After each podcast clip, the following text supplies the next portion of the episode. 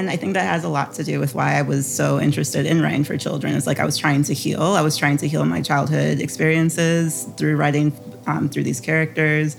And so it's kind of funny that I'm also now at the moment I'm figuring out how to find the resources to like heal the childhood trauma. I'm like starting to write my first like adult contemporary books. Like I feel like I'm starting to write through my experiences as an adult too.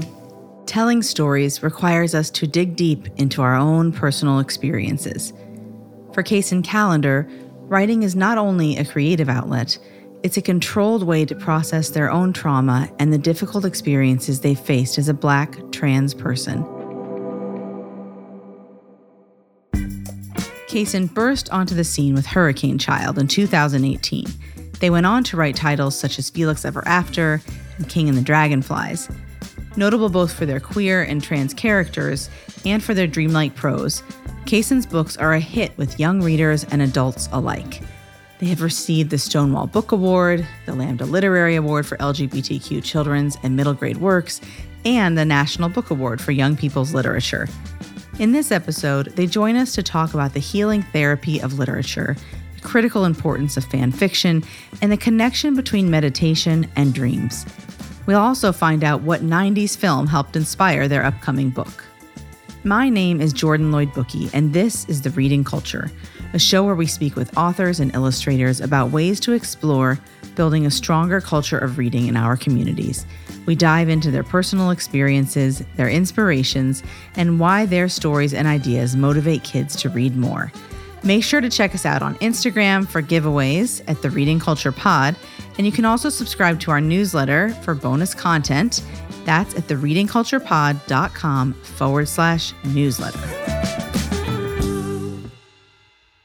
So I'd love if you could just start by painting a picture of what your sort of early childhood was was like there.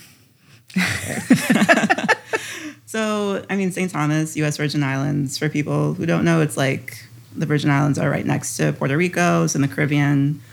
Absolutely gorgeous, but I did have a I had a hard time growing up there. Um, I think it's a very kind of like small town, kind of like stereotypical uh, story of like the queer person in a very like small town space.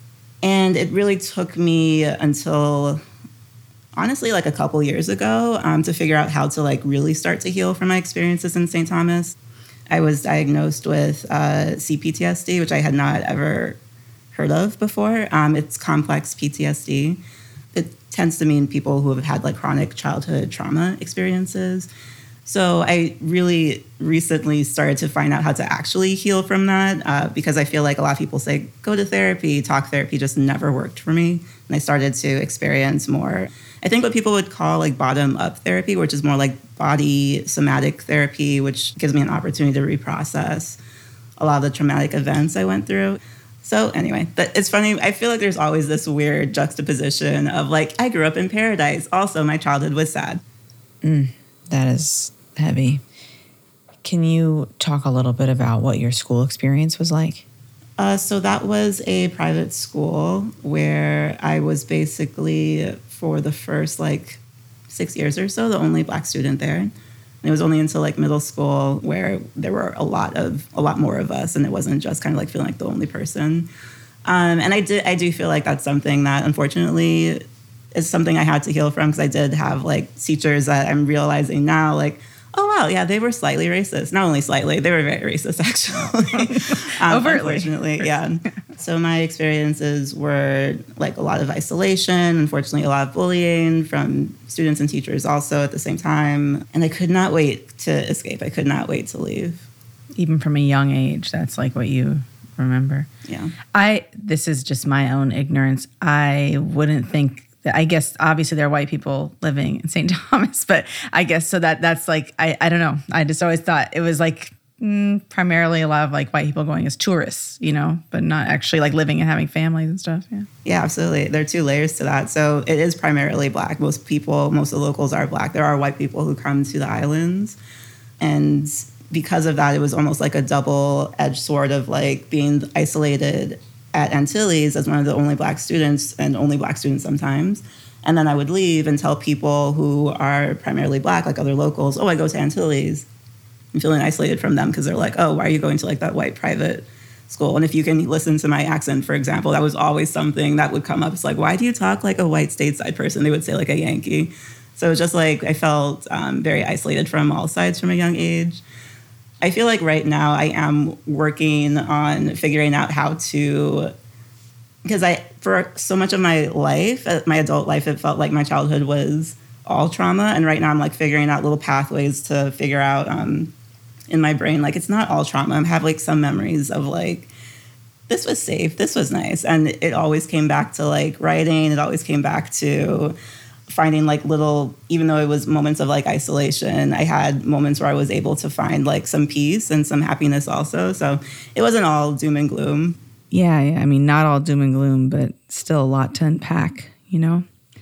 So Kacen, as you get older does this get like easier to reflect on or do you find yourself remembering things that made you feel safe more as you grow yeah, I mean that's I think that's the interesting part about CPTSD and I don't want to talk for everyone, but it really is kind of like the body and the nervous system feels so stuck in the trauma of childhood that again, like I started therapies that actually started to work for me like about 2 years ago and up until then I was constantly like why does it feel like I'm so stuck? I feel like I'm stuck in this cycle of like these childhood thoughts and feelings and emotions, this dysregulation, like I can't figure out how to find the resources that will actually help me feel more regulated or more grounded. Um, so finding the once I found those resources, I started to feel like, oh, I'm starting to feel like I'm not 13 anymore. I'm starting to feel like I'm 20. I'm starting to feel like I'm 25. Like it's like now in my even though I'm in my 30s, I feel like I'm finally starting to grow up a little bit in air quotes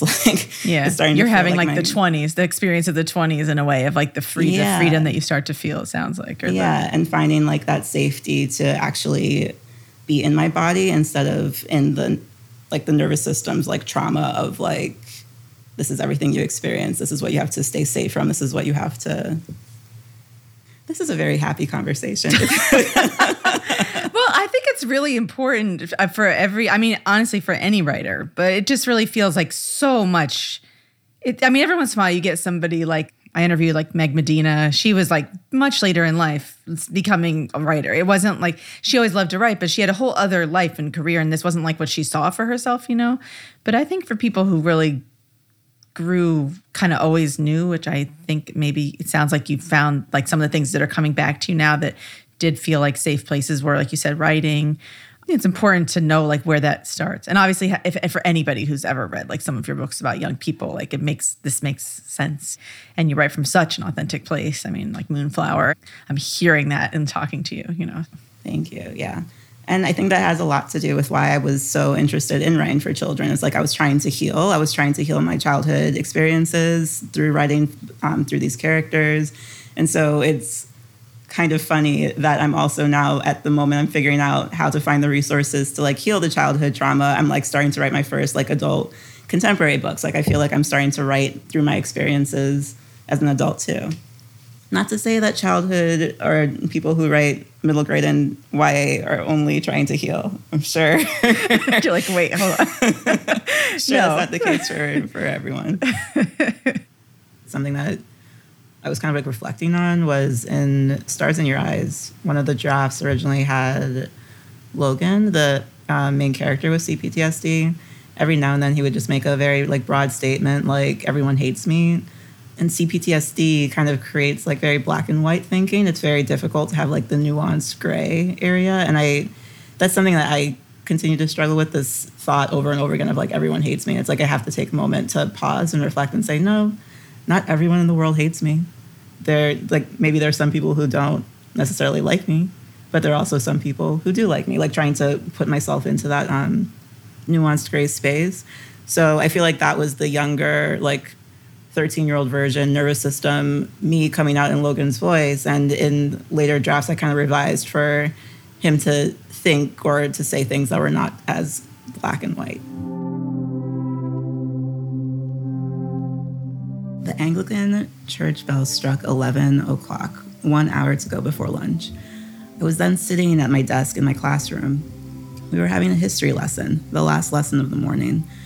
For taking first place over all the other girls, I had been given a prize, a copy of a book called Roman Britain, and I was made the prefect of my class. What a mistake the prefect part had been, for I was among the worst behaved in my class and did not at all believe in setting myself up as a good example, the way a prefect was supposed to do. Now I had to sit in the prefect's seat, the first seat in the front row, the seat from which I could stand up and survey quite easily my classmates. From where I sat, I could see out the window. Sometimes when I looked out, I could see the sexton going over the minister's house, going over to the minister's house. The sexton's daughter, Hilarene, a disgusting model of good behavior and keen attention to scholarship, sat next to me since she took second place. The minister's daughter, Ruth, sat in the last row, the row reserved for all the dunce girls. Hilarene, of course, I could not stand. A girl that good would never do for me. I would probably not have cared so much for first place if I could be sure it would not go to her. Ruth I liked because she was such a dunce and came from England and had yellow hair.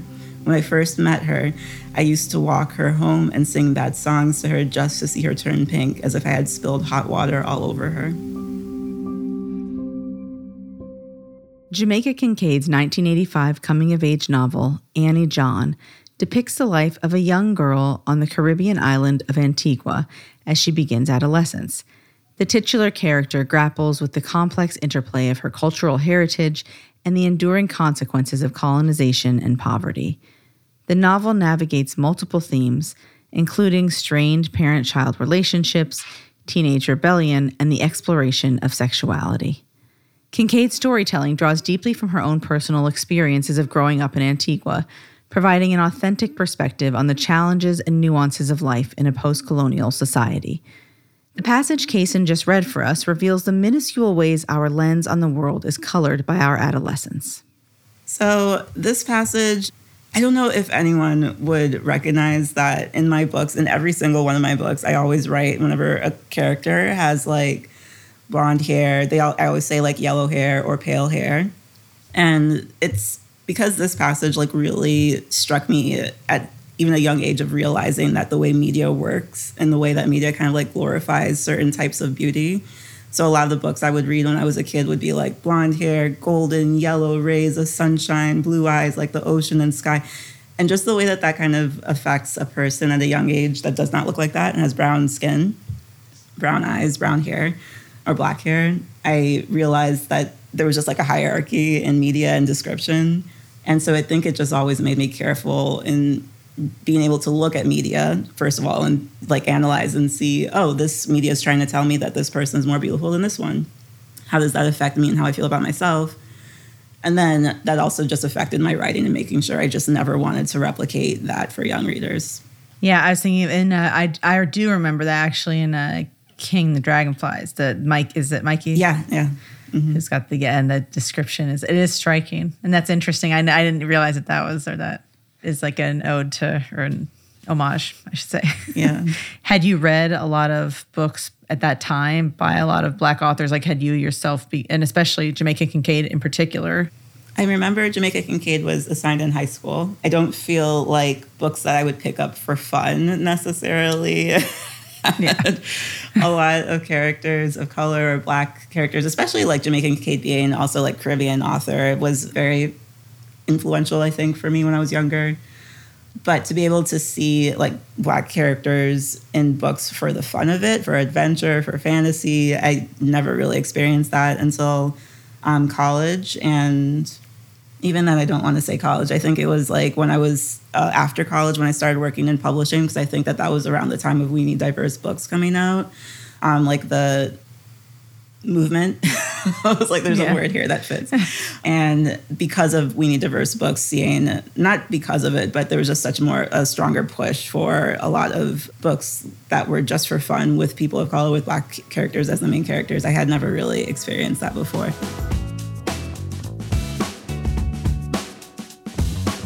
While Jamaica Kincaid offered Kacen a refreshing perspective, Kacen's longing for representation and relatable stories led them to a corner of the internet where both could be found fan fiction. If you think of fan fiction as a choppy sea awash in Star Wars and Twilight retakes, well, you're not all wrong. But compared to the established publishing realm, fanfiction has been remarkably ahead of the curve on queer representation in literature, both in characters and the relationships depicted. Gender swap is also a well established fanfic subgenre. Essentially, fanfic has long been an avenue for writers to reshape beloved narratives to be more inclusive than the originals. Not only is this impactful for readers, but it also gives a sense of empowerment and ownership of identity to the writers themselves. I started writing fan fiction. That was my first like step into actually writing and showing other people besides my mom and actually getting like positive feedback. And I think it was because of a fanfic that someone actually put that seed into my head was like, wow, you should consider writing like your own original stories also because this is really good. So that one stranger from when I was like nine years old, thank you, whoever you were, because you put me on this path to deciding to try my own original stuff also. I was mostly writing fan fiction for anime and manga, and I think that that I know there are a lot of people who are like, mm, no, fan fiction is just like it's not serious enough. It's I just I think there's something about it where um, there's so much love for the original story and for the original characters. Imagine like the amount of love it takes to inspire someone to go and want to take that those characters in that world and kind of like create something of their own because of it. Um, I think I think it's beautiful. The communities online, um, the number of free stories, very free stories. yeah, I honestly didn't really know about like the fan fiction universe, and uh, and my daughter Flo, she got really into it. She was super into Narnia, mm. which, as you know, is has like no diversity, comes with a lot of Christian symbolism, and it's super dated, especially for girls, you know. And it doesn't really go well with my mixed race Jewish daughter in 2023. But, anyways, she was coming home and like running to read it. I mean, I actually got to the point where I was worried and I went to read it myself because I was actually thinking, I hope nothing in there is explicit. It wasn't. But, anyways. Very smart move. I, I will not lie. There definitely needs to be some like, if there are parents like listening to this, definitely check what your children are reading to because there definitely, there's a lot out there when you were younger, did you find like a lot of solace in writing fan fiction? Was that was that like an like an escape for you? Yeah, it was definitely. I mean, I think I stuck to fan fiction. Um, even past that for a while, I always thought to myself, "Oh well, think about writing original." But um, I wrote fan fiction out through high school. It was definitely an escape. Like it was yeah, it was it was just constantly like books, anime, manga, fan fiction, reading, just anything I could do to kind of like get out of the world I was in into like these other worlds were uh, really, honestly, at times like life saving. I did have like other escapes where I would after school like go into the woods and at the time I didn't really realize I was meditating, but just like close my eyes and just kind of like imagine like leaving my body, and I feel like those were the more peaceful moments. It's amazing, like the coping mechanisms, you know, as a kid that you can have, that kids have. Has anybody ever written fan fiction, like for any of your works that you're aware of? So I came across some fan fiction for Felix Ever After. There were two fanfics. I knew that was going to be the one that someone well, did. Okay, yeah. I, am kind of like laughing because one of the I don't remember what one of the fanfic summaries were, but the other one was like, "This is how Fe- uh, Felix Ever After should have ended." it's like, dang, wow. At least they were passionate enough to like write their own story from it, but it was just a, like a little bit of a oof. Do you think they knew that you uh, read it? No, no, no, no. Do you still like reading anime and manga and stuff? Do you still enjoy it? Yeah. Oh yeah you keep up? I took a long break because I thought that I shouldn't like it anymore because I thought I was like, oh, I'm too old for this. And a part of my um, healing of my childhood trauma has been like allowing myself to return to it and watch all of the anime I missed. It's become a ritual at night to enjoy. Right now, I'm in the middle of My Hero Academia. I'm loving it. All right, Kacen, let's talk a little bit about this blog post that you wrote a few years ago in which you were basically asking what's the point of what I'm writing? And you write a lot of books for young people, especially that involve trauma, some pretty heavy themes. So I wanted to ask you that same question, to pose that question to you. What do you see as the point? Like, what is your motivating force for putting that type of heaviness, especially in some of your stories?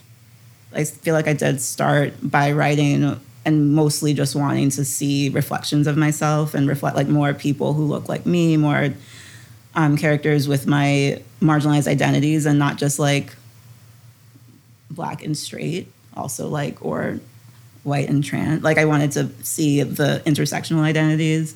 But the more I wrote, the more I felt like I feel like that was the this is kind of an epic love story era. Like I was like, let's just see more characters who look and act like my communities.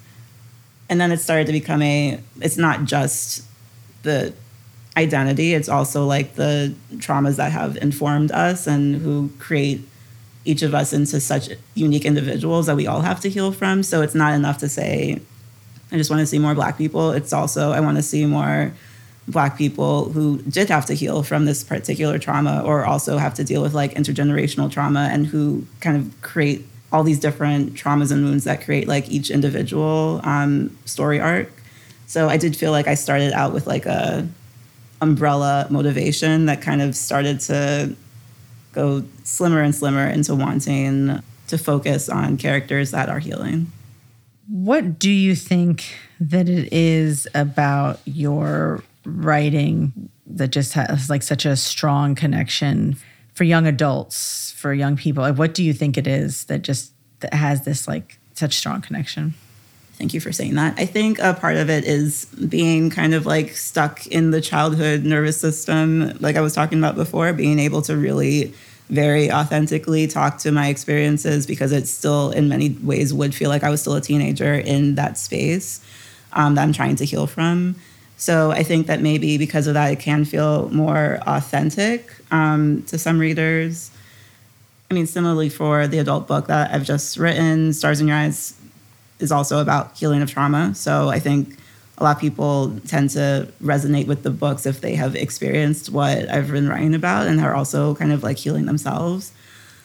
I think I, I try to write with empathy also. I think I try to write with an understanding that everyone, every single human being, every single being is worthy of love. If we're going to go into like the spiritual conversation, that we're all like in the eyes of God, not Sky Daddy, but like universal energy.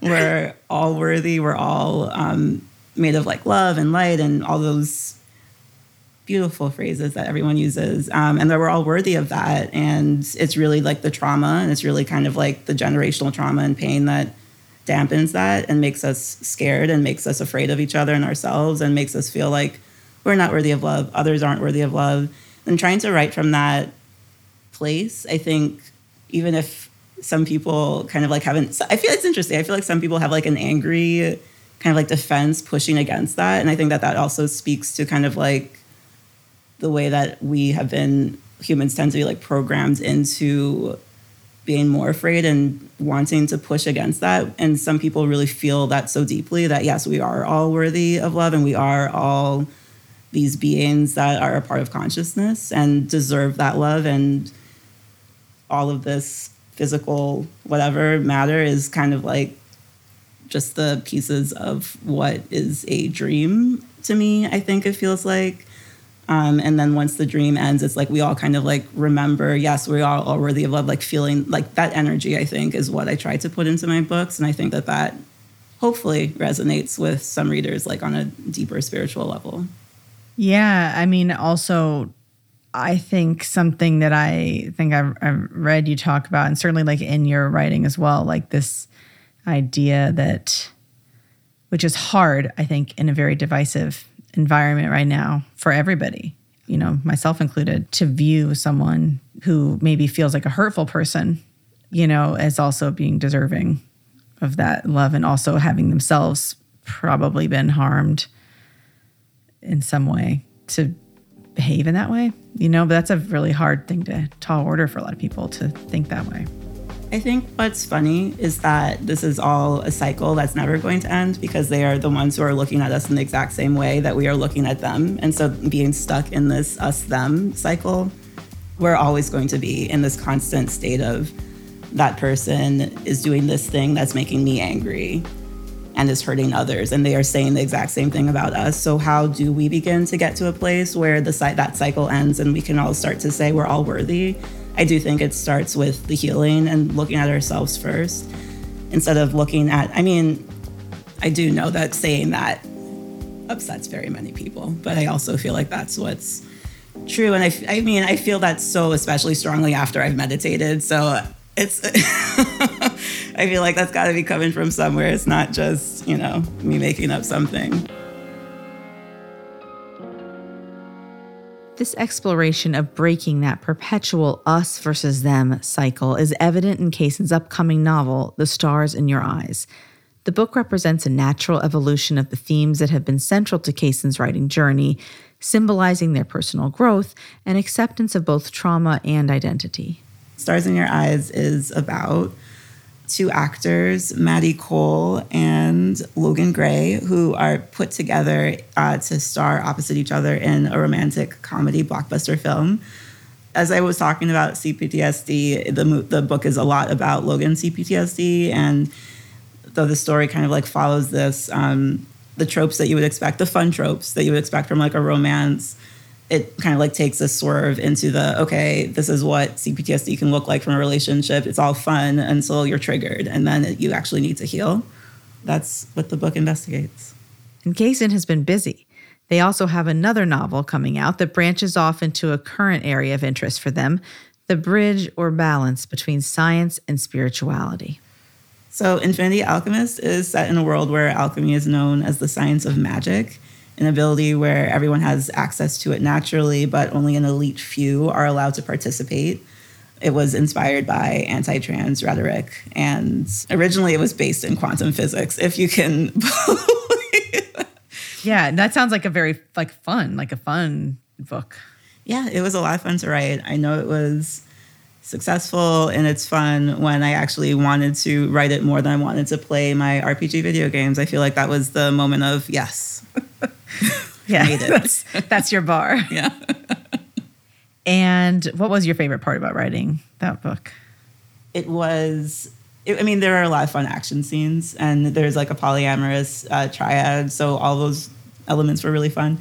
But I, I do think my favorite was probably um, finally figuring out because I've always had the idea of wanting to write a book about like the science of magic, and I feel like um, when I finally started to understand my spirituality more, that kind of like clicked into like the idea of the science of spirituality, source. Like it all just kind of like came together in a way that felt like there was just a lot that really wanted to flow out of me and onto the page. So I think that that was my favorite part.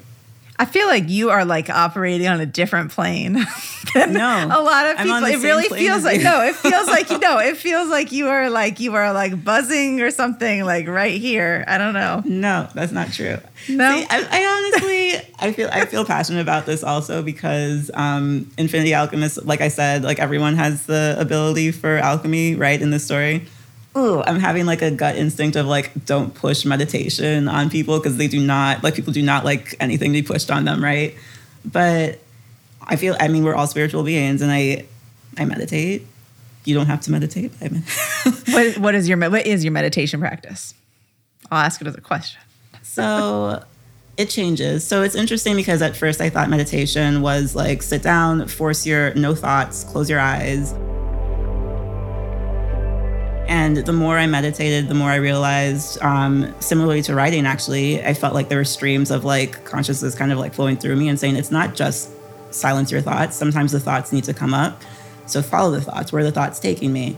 Taking me to on these memories of like pain, taking me on these memories of trauma that need to be healed, figuring out like why is it that I reacted to this one person this particular way? Oh, that was a symbol of all this that still needed to be healed and it's like the more I'm healing, the more I'm lifting away. Um, it feels like humans are all spiritual beings, but we're all kind of like covered by what's not really like all this physical matter of like trauma, pain, fear. Like it's kind of like lifting that away. And so the meditation kind of like heals through that and allows me to feel a little bit more of like my actual spiritual self rather than kind of like the cloud of what isn't necessarily real or feels very real in this physical plane, but maybe isn't as. But that is the lightness that I think that people maybe see, not like the light, but the lightness of, of like having, you know, taken those shrouds exactly off in a way. Exactly. Yeah. But everybody can have that, you're saying. I'm sorry? It's not unique to you. Exactly. Yeah, exactly. That was the sermon by Kacen Callender. I'm to sell that to ah, Headspace. Oh, Lord, yeah. This foray into spirituality and energy is something that Kacen has been exploring more specifically recently. However, many of their books, for me at least, feel written in a way that seems dreamlike, removing the reader from the barriers of the real world in a subtle way that allows for an emotional and intellectual connection without constraints. I asked if that was intentional. Dreams have always been such a massive part of my life, and I think that that played a role in my writing. I feel like uh, for King and the Dragonflies, especially, that was a book that felt very like I just kind of like rushed out of me. It felt like I, I, say this a lot. I feel like I didn't even really write it. And then I think it was maybe after, and I mean that by my fingers were typing, the words were kind of just flowing through me and not really feeling like I was coming up with the ideas or coming up with the sentences, but something else was kind of like flowing through me. And it wasn't until after King and the Dragonflies that I what is the name of that book? Um, the same person that wrote Eat, Pray, Love. Oh, um, Elizabeth Gilbert. Yeah, wrote a book, um, and I'm also forgetting the title. So big is, love, big something. Yeah, big. big it's magic, like big, big magic. Yeah. After that reading, um, her ideas of like how energy works and how energy kind of like flows through creatives in this kind of like channeling state, I was like, that. Is, I feel like that's exactly what happened to me, and it was only until after that, I started to feel like I had more experiences that kind of led me to writing Moonflower and um, being a little bit more conscious of consciousness and meditation and feeling like um, a whole lot of stuff I could say right now that nece- might not necessarily resonate with what a lot of people believe, but but you felt something like uh, some other power like working through you. Mm-hmm. Hmm. I did want to say Moonflower is the book that I most recently reread of yours because I'd read it and then um, I did an interview with um, Ellen O, and she was telling about her um, son who transitioned and how Moonflower was like this li- truly like life saving book for her child, like in a, in a different way than other. But I mean, she just really got very emotional talking about it. Well, you're starting to make me emotional. Do you hear from young readers often about the impact that your books have on them? Yes. It can be very emotional. It can. A lot of feedback for, like, example, Felix Ever After, where people are saying, like, Felix helped me discover my identity or helped me, um, for the first time, realize that I can be loved regardless of how other people treat me because of my identities. That's definitely yeah, it can be emotional. It can be a reminder of like, yes, this is the motivation of why I wanted to write certain books.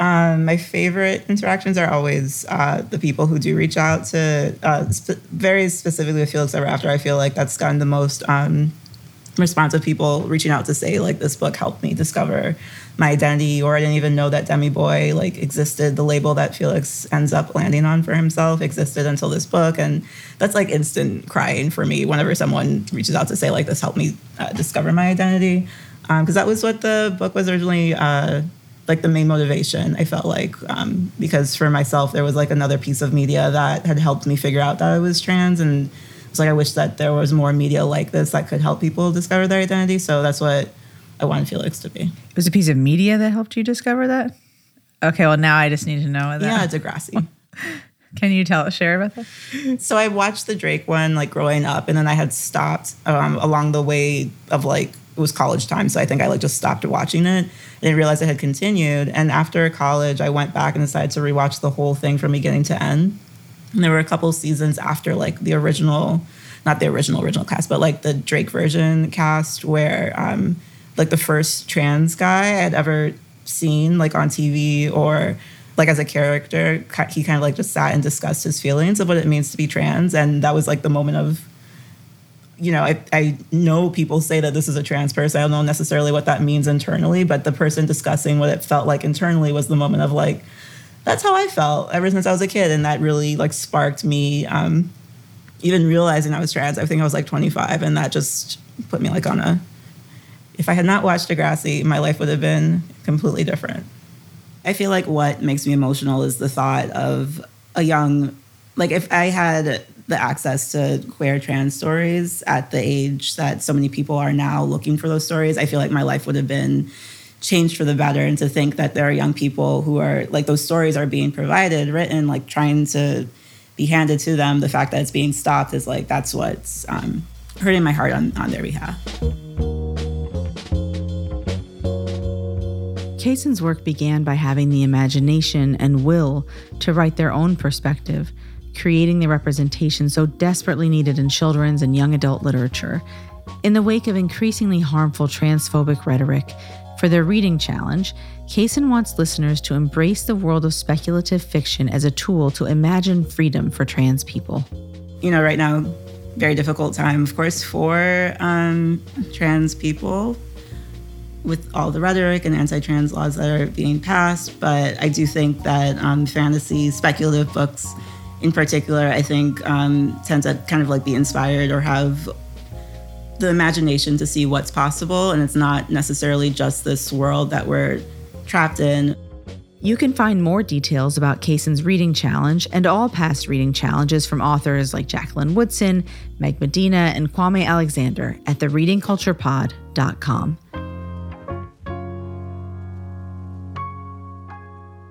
Today's Beanstack featured librarian is Meredith Derrick, library coordinator for Klein Independent School District outside of Houston, Texas. She shares a heartwarming story about a student's attempt at a thoughtful teacher appreciation surprise. Being a librarian, you know, I have kids and it was teacher appreciation week and my son decided we had these little ladybug, I believe, planters with little roses in them that he wanted to get for his teacher. He was in second grade and he did not think it was a big deal. Just throw it in his backpack, take to school. so his librarian called said, Hey, and literally it was a couple of weeks later, she called and said, Hey, Nicholas brought his book back, but I don't know if this was supposed to be a present for me or so we got to pay for library books and they got a little delay in their teacher appreciation.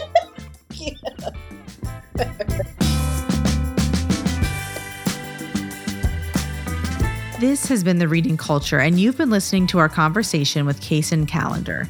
Again, I'm your host, Jordan Lloyd Bookey, and currently I'm reading Family Lore by Elizabeth Acevedo and The Marvelers by Dhonielle Clayton. If you enjoyed today's episode, please show some love and give us a five star review. It just takes a few seconds and it really helps. To learn more about how you can help grow your community's reading culture, you can check out all of our resources at beanstack.com.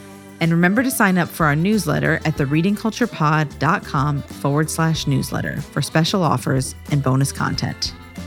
This episode was produced by Jackie Lamport and Lower Street Media and script edited by Josiah Lamberto Egan. Thanks for joining and keep reading.